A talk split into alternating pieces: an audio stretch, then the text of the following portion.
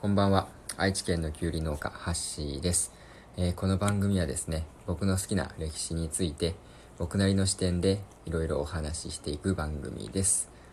えー僕自身まだまだ知らないことも多いので、この番組を通してまた改めて歴史を勉強し直して、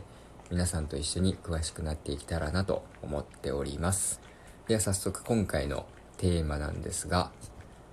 生類憐れみの霊の真実というテーマでお送りさせていただきます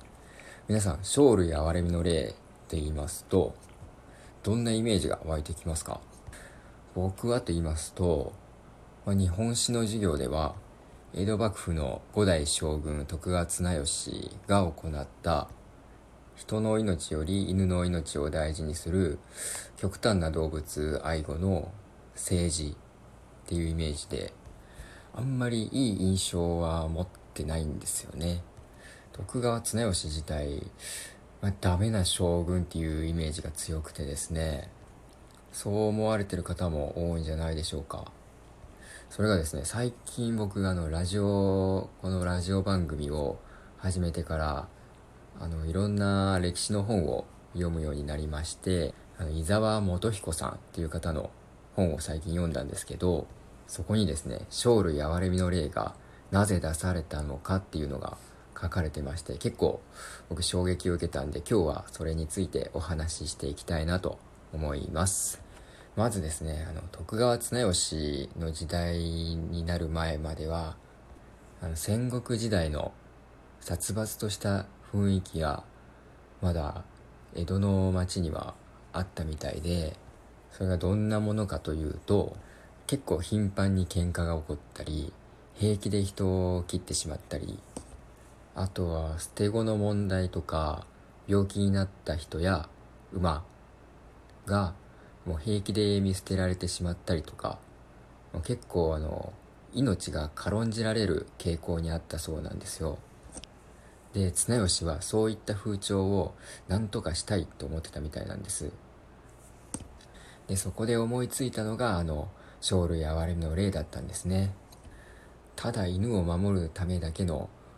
法令だと思ってたんですけど本当は社会的弱者を守るためそして戦国時代から続いていた殺伐としていた風潮を何とかして払拭して平和な世にするためにこの生類憐れみの例っていうのは出されたんですね。でもなんでこんな悪いイメージが広まってきてるのかというとこれ結構内容が厳しかったみたいで当時の江戸の町の人たちからの評判相当悪かったそうですね。その中にもこんなエピソードがありまして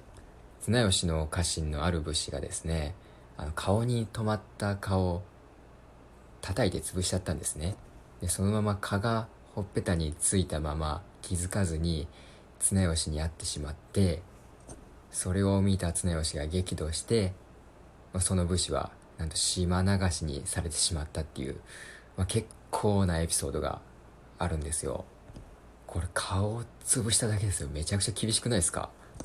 なので当時その江戸で暮らしてた人たちは相当生活しづらかったんじゃないかなって僕は思いますね。逆にそれだけ厳しくしないと当時のその江戸の町の治安を改善することはできなかったんじゃないかなと思います。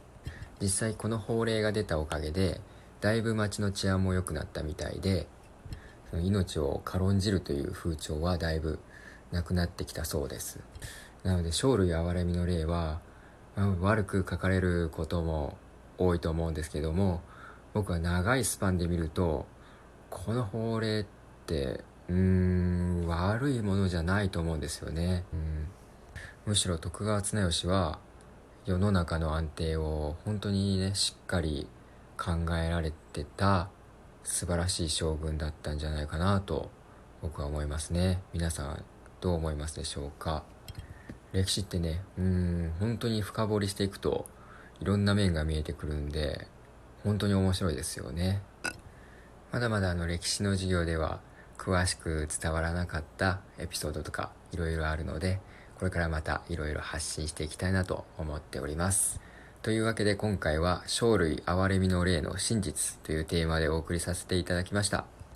最後まで聞いていただきありがとうございました。また次回お会いしましょう。バイバイ。